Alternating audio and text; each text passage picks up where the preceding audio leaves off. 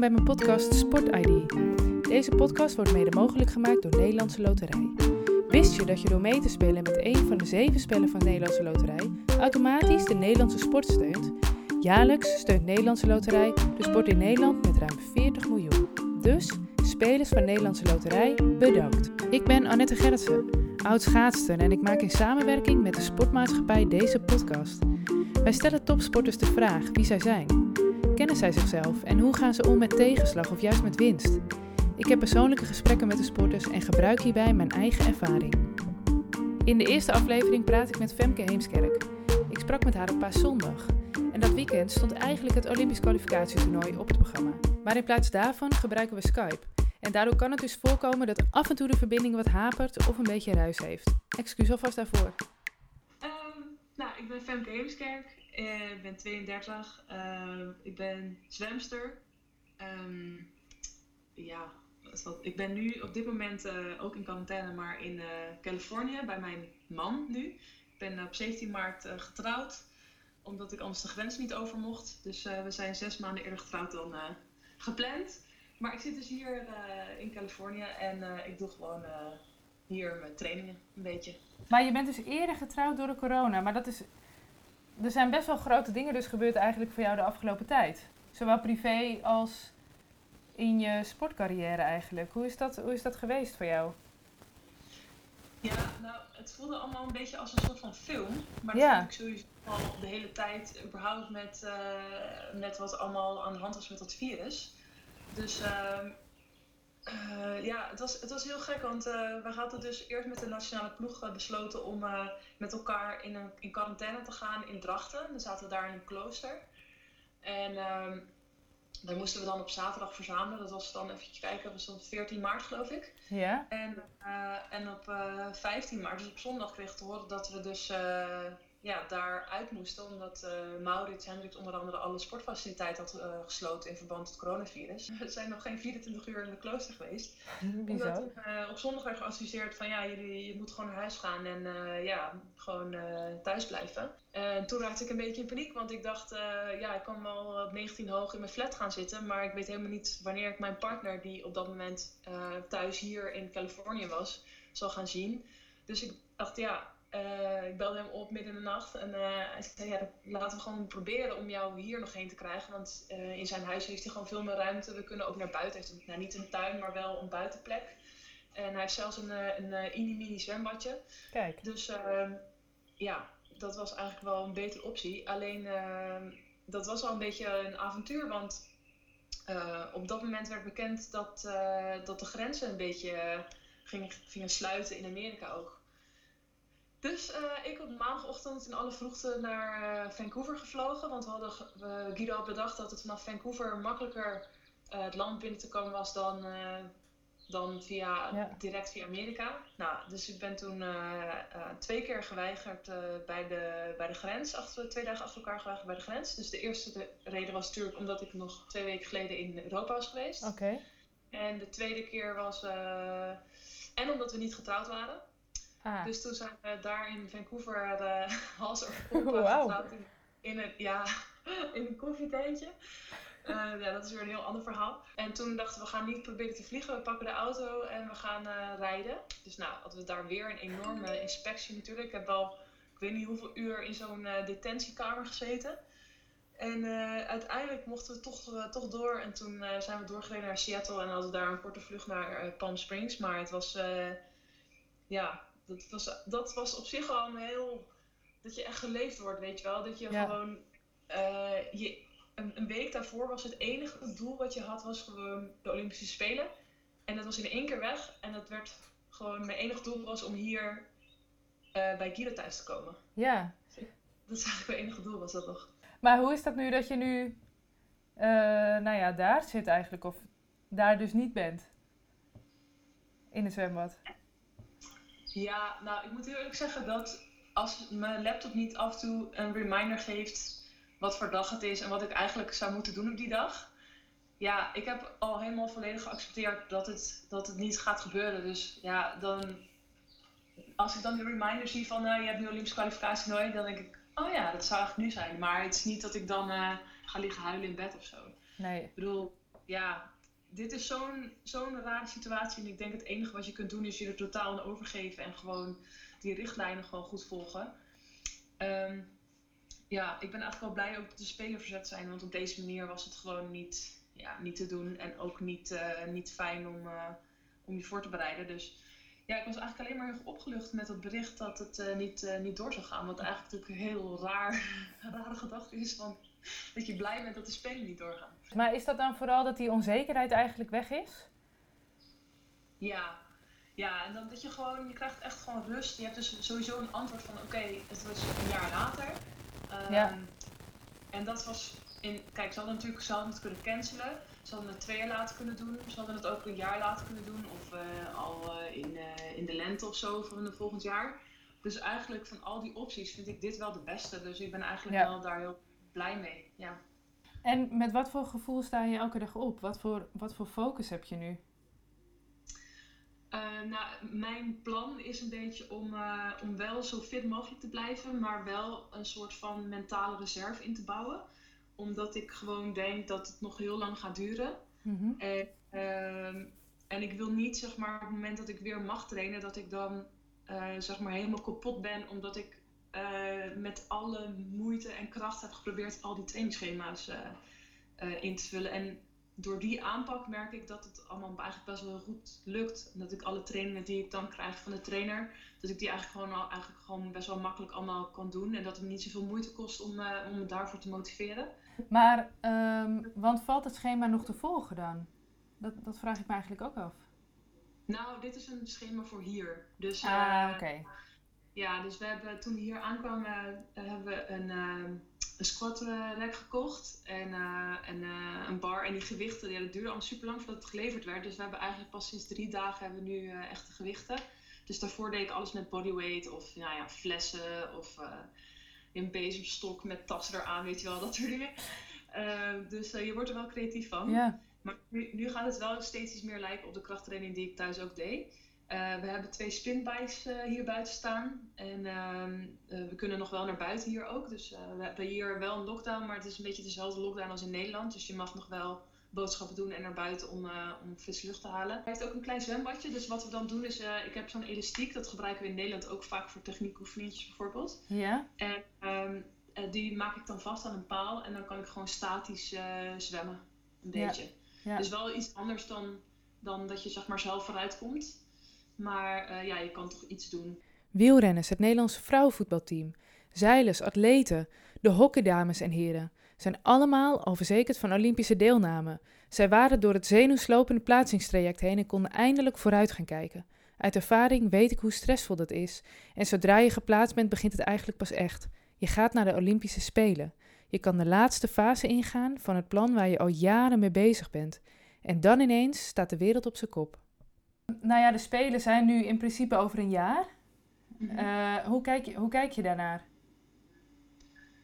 Nou ja, ik, ik weet gewoon, in principe, volgens mij blijft mijn kwalificatie ook staan. Dus dat is wel fijn. Ja. Maar ik heb me tegen, wel ook wel tegen mezelf gezegd van, stel dat hij weggaat. Ik ben er ook wel voorbereid van, nou ja, weet je, ik wil toch niet alleen zeg maar, naar de Spelen gaan. Ik wil daar echt wel bijzondere dingen doen. Dus als ik me niet eens kan kwalificeren, ja, dan snap je. Ja, dus, ben je gewoon niet goed uh, genoeg, ja.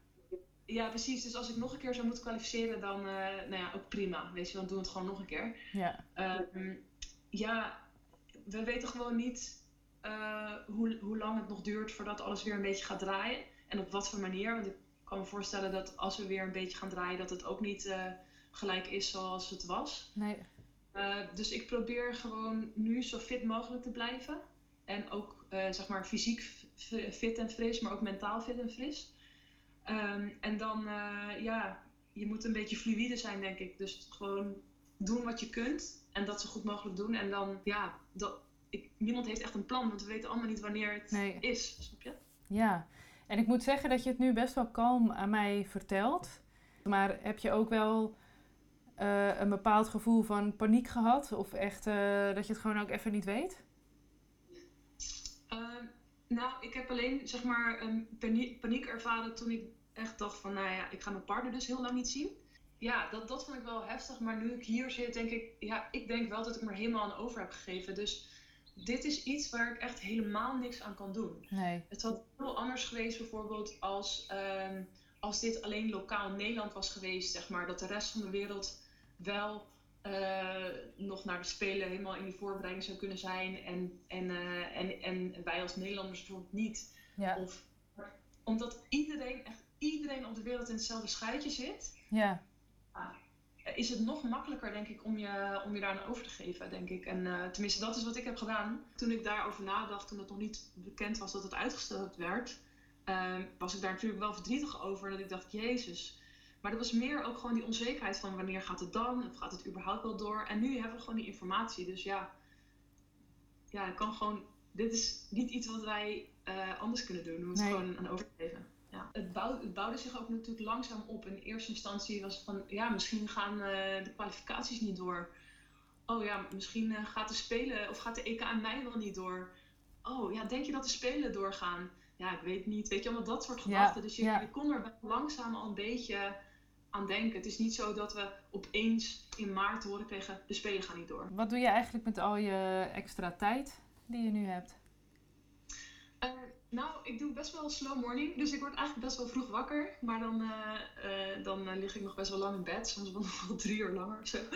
En dan ben ik gewoon lekker een beetje aan het lezen. Of een beetje met mensen aan het antwoorden. Want het is hier negen uur laat of eerder. Dus ik heb dan allemaal berichtjes natuurlijk van mensen die dan overdag naar mij antwoorden. Dus dat ligt dan soms een beetje te doen. En dan, nou, dan ga ik beginnen aan mijn trainingen. En hoe vind je dat dan om zonder je trainingsgroep eigenlijk, of zonder je ploeg dat te moeten doen? Ik moet wel zeggen dat, uh, dat ik zeg maar vooral met de trainingen die je met elkaar doet, dus uh, de, de krachttraining en, en de high intensity setjes en zo, dan mis ik wel echt mijn team. Want dan, ja, dat zijn gewoon niet de meest leuke trainingen ook. Heb je veel contact met ze? Ja, via, gewoon via de app. En we, we hebben af en toe van die Zoom-meetingen met elkaar. Ja? En ja, gewoon even aanhoren. Ik had laatst wel nog voorgesteld uh, aan een teamgenoot van mij om misschien gewoon de camera aan te zetten als we dan zo'n high intensity training doen, dat we dan toch met z'n tweetjes kunnen doen. Voor, ja, zie je ook dat hier um, kansen uit voortkomen? Leer je jezelf op een andere manier kennen? Um, nou, ik, ik uh, vond het wel. Ik vind het wel fijn aan, merken, aan, aan mezelf te merken dat ik dus um, echt die rust heb en zo. Dus ik vond het ook wel grappig dat jij net zei van. Uh, uh, ja, je zegt het allemaal heel kalm, maar zo voelt het ook echt. En okay. dat was in eerste instantie misschien niet wat ik had verwacht van mezelf. Uh, dus uh, dat is wel, uh, wel fijn. Dus dat is op zich wel een verrassing. Maak je je wel eens zorgen? Ja, tuurlijk. Ja. Alleen ik denk omdat nu zijn de maatregelen natuurlijk best wel veel strenger geworden. Dus nu heb ik wel het idee dat ze het een soort van onder controle hebben. Ja.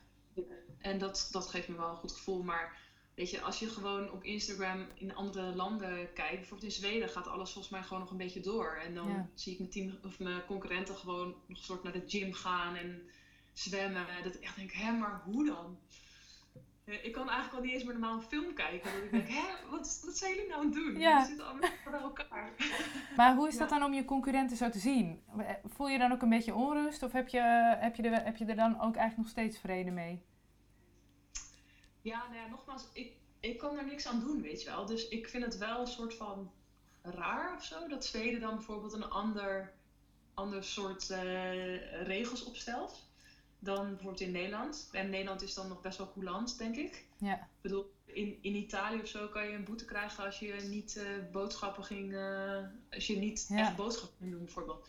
denk ik, wat is, hoe kan dat dan? Terwijl we eigenlijk allemaal met elkaar in hetzelfde schuitje zitten. Ja. Dus ja, ja, nogmaals, ik kan er gewoon niks aan doen. Ik, ik heb hier, uh, ik moet roeien met de riemen die ik heb. En ja.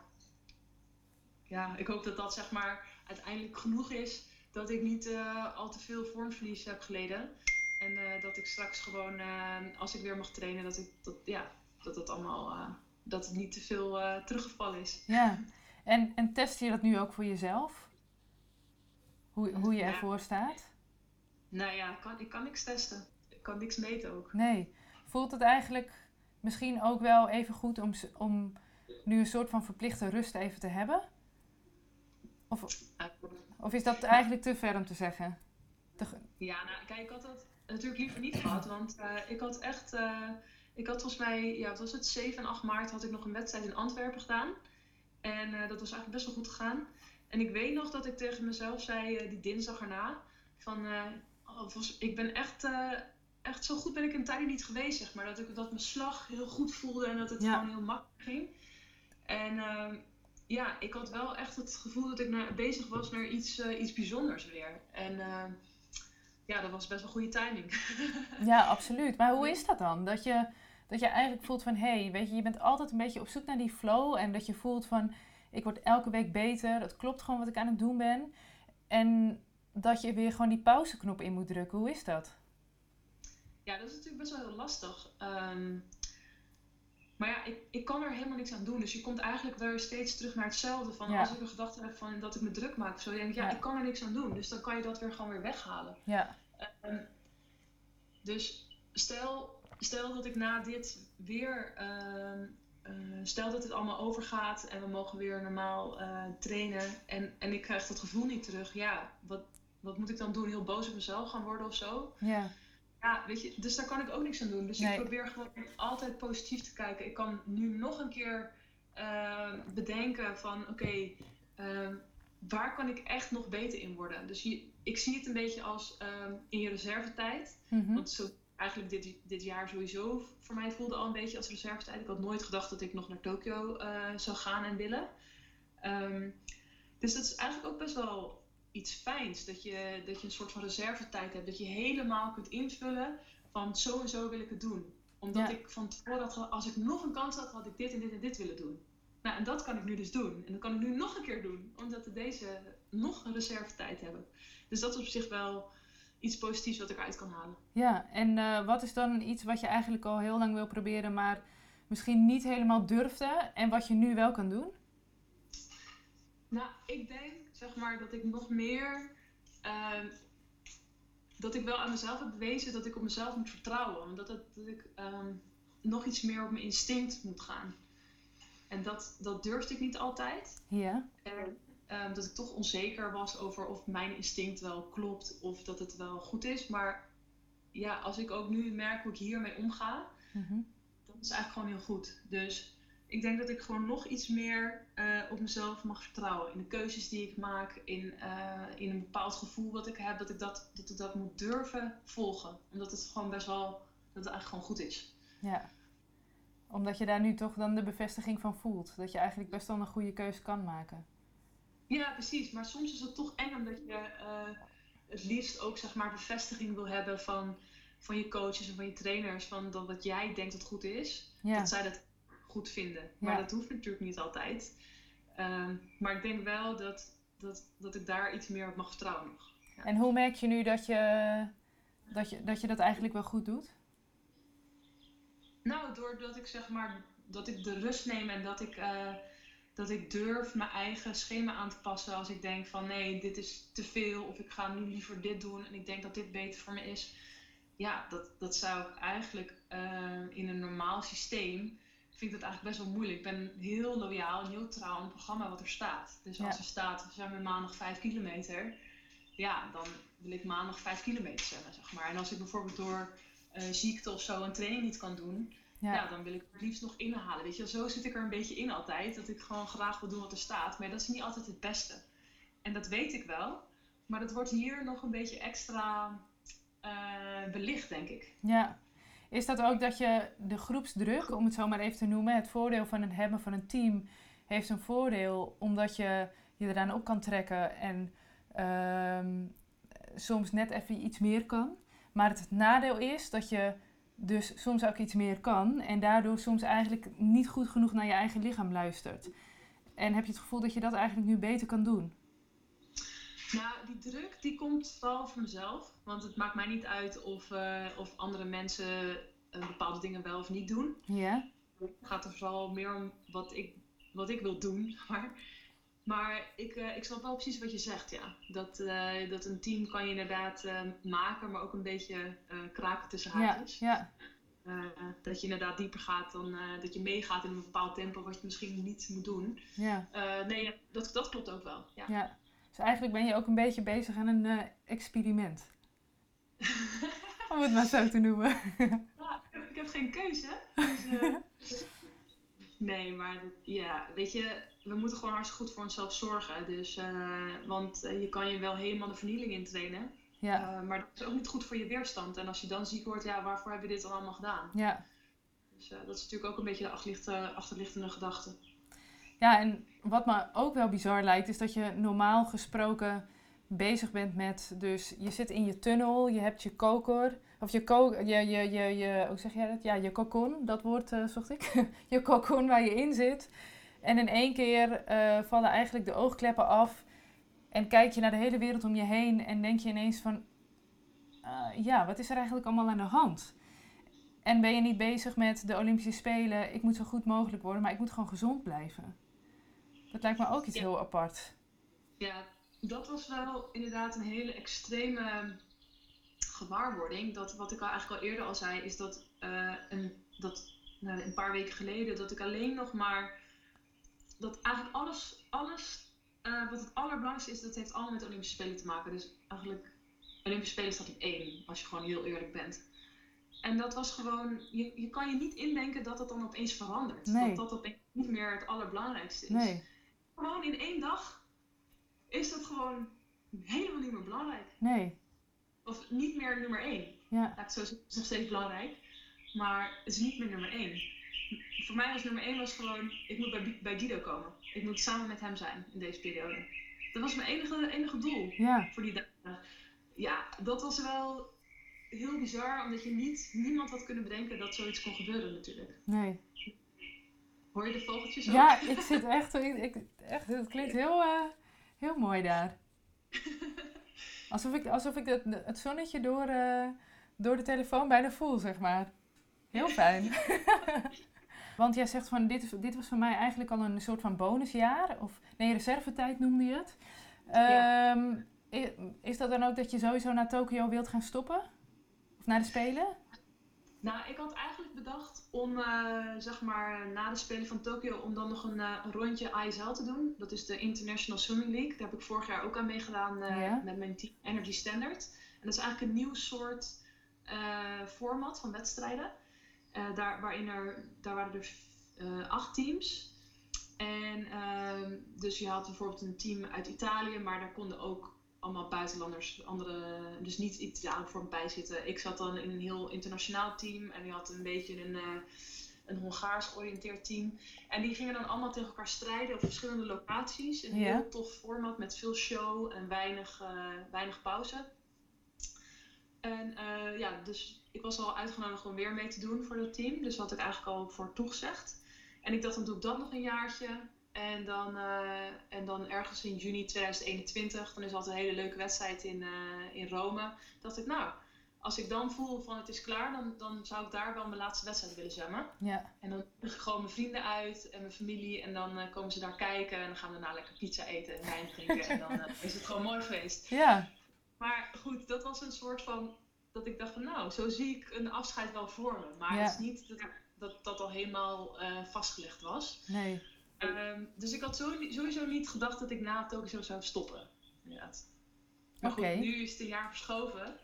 Daarna moeten we even kijken. ja, precies. nou ja, ik zie een afscheid, zeg maar, zou ik, zie ik wel voor me met gewoon dat mensen die je echt lief hebt, dat die er gewoon bij zijn. Ja. En uh, ja, dat is in Tokio gewoon niet, uh, niet mogelijk. Nee. Dus, um, maar goed, ik heb nu helemaal niet meer nagedacht over een afscheid. En dat was ook een soort van idee dat je er een keer, ik weet niet hoe dat bij jou zat, toen je op een gegeven moment voelde van nou, misschien is het goed geweest. Ik weet eigenlijk helemaal niet. Wanneer, hoe ben jij eigenlijk gestopt? Ja, ik ben, ik ben gestopt vanuit een blessure. Dus um, ik, weet, ik, weet, ja, ik werd gewoon op een, uh, echt, echt op een zondagochtend, het was volgens mij eind november 2016 werd ik wakker en toen dacht ik, ik ben klaar. Ik, ik wil niet meer, ik kan niet meer. Het is gewoon klaar. Dus dat was heel extreem.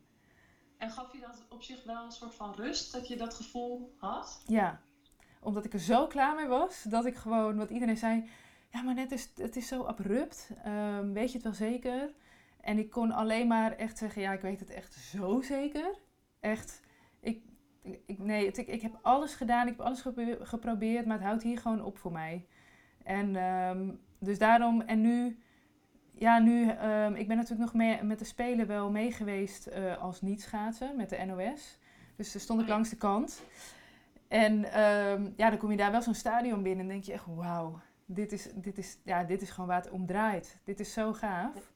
En dan realiseer je weer even van, ja, maar wat moet je er allemaal voor doen en laten. En uh, ja, dan, dan, weet ik ook gewoon dat ik dat niet meer kan. En dat ik het niet meer wil. En ehm, ik zou ook iedereen adviseren, zolang je die gevoelens niet hebt, blijf lekker doorgaan. Want het is, ja, ik, ik, het is echt zo mooi, topsport. En uh, helemaal als het goed gaat en je gewoon prijzen haalt. Dat, dat is het allermooiste. Dus ik zou je adviseren, ga zo lang mogelijk door totdat je er echt helemaal klaar mee bent. En op een ochtend wakker wordt en denkt, zoek het uit, ik ben helemaal klaar, ik ga wat anders doen.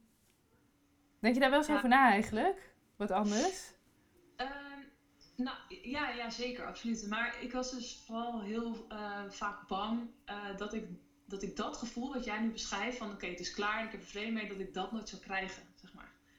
Dus uh, ja, ik heb, dat gevoel heb ik nu ook niet, want ik ben er klaar mee. Maar ik denk wel van af en toe van nou, ja, ik zie een ander leven, zie ik ook wel voor me. En dan zijn er inderdaad best wel veel mensen tegen mij zeggen, ja, maar als je het nog steeds leuk vindt, moet je het echt blijven doen, want dit is het aller, allermooiste wat je, wat je doet, zeg maar.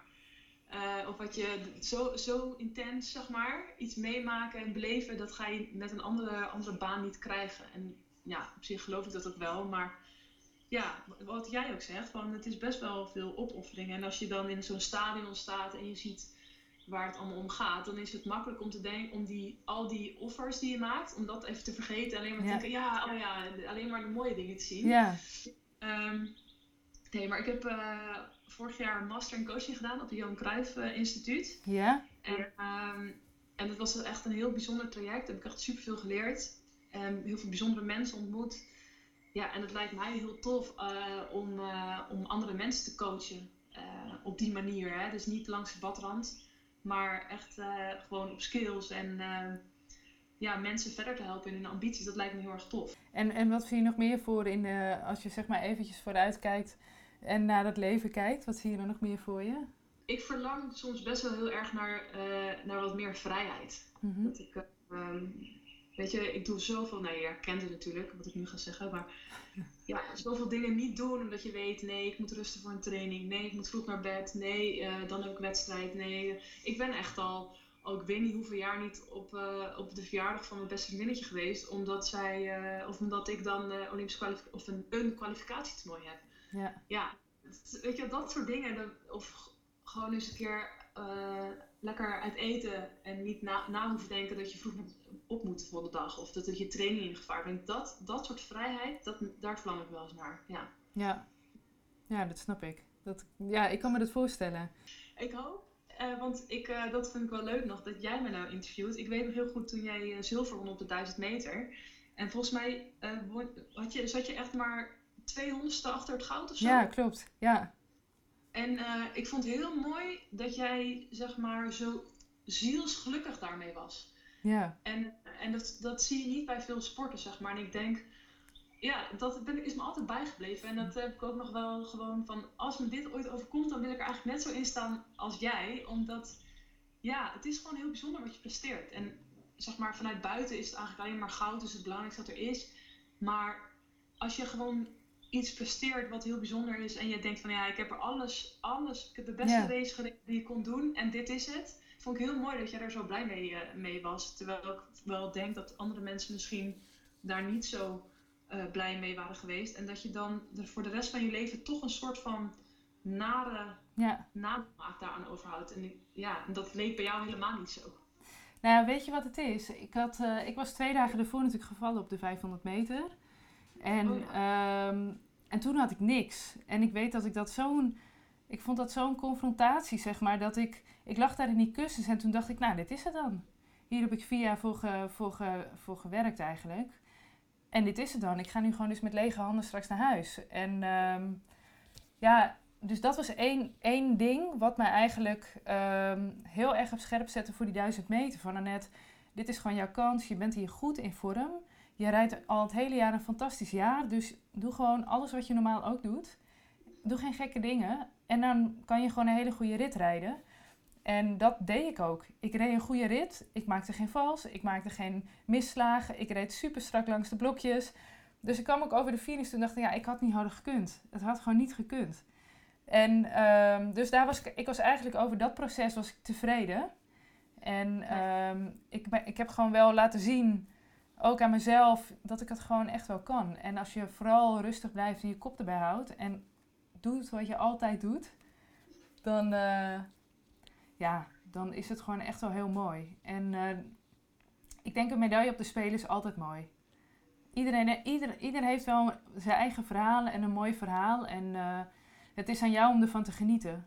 Dat, dat vind ik wel. Dus geniet gewoon van, van alles wat je mag winnen. Nee, maar wel echt super. Ik krijg gewoon een beetje kipvel. ik vind echt wel, uh, een mooi verhaal. Maar ik denk dat dat ook wel precies wat je zegt. En dat is wel iets waar, waar ik ook. Dat ik me. En dat ik, dat ik daar tot wil zijn. En dat ik daar alles uit wil halen. En dat ik niet in de hand heb hoe hard iemand anders zwemt. Of ja, inderdaad. En dat is wel. Ik vind het wel mooi wat je zegt. Want. Um, ja, dat is wel, uh, dat is wel inspiratievol, moet ik zeggen. Nou, leuk. leuk om te horen ook. Heel leuk. Uh, heel erg leuk. Nou, ik hoop, ik hoop dat ik je daar de komende tijd uh, een mooie inspiratie mee mag geven. Heb jij nog voor andere sporters die, me nu misschien, of, die nu misschien aan het luisteren zijn, heb je nog een tip hoe zij het beste met deze situatie om kunnen gaan? Nou ja, ik denk echt, dat tenminste het werkt voor mij heel goed, is dat je echt een beetje lief bent voor jezelf. Dus je hebt waarschijnlijk een schemaatje van je coach en van je trainer gekregen.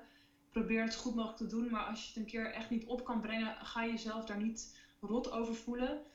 Um, geniet dan dat je die training dan even niet doet, want nu kan het, dat kan normaal ook niet. En dan doe je de volgende training gewoon weer met volle overgave. Dat is eigenlijk uh, mijn tip. Bedankt voor het luisteren. Ik hoop dat jullie het leuk vonden. Binnenkort is er weer een nieuwe aflevering te beluisteren. En dan interview ik Kirsten Wild. Voor haar zou Tokyo 2020 het eindstation worden en alles liep volgens schema. De data waarop zij moest presteren waren rood omrand in haar kalender. En dan ineens moet je nog een jaar door.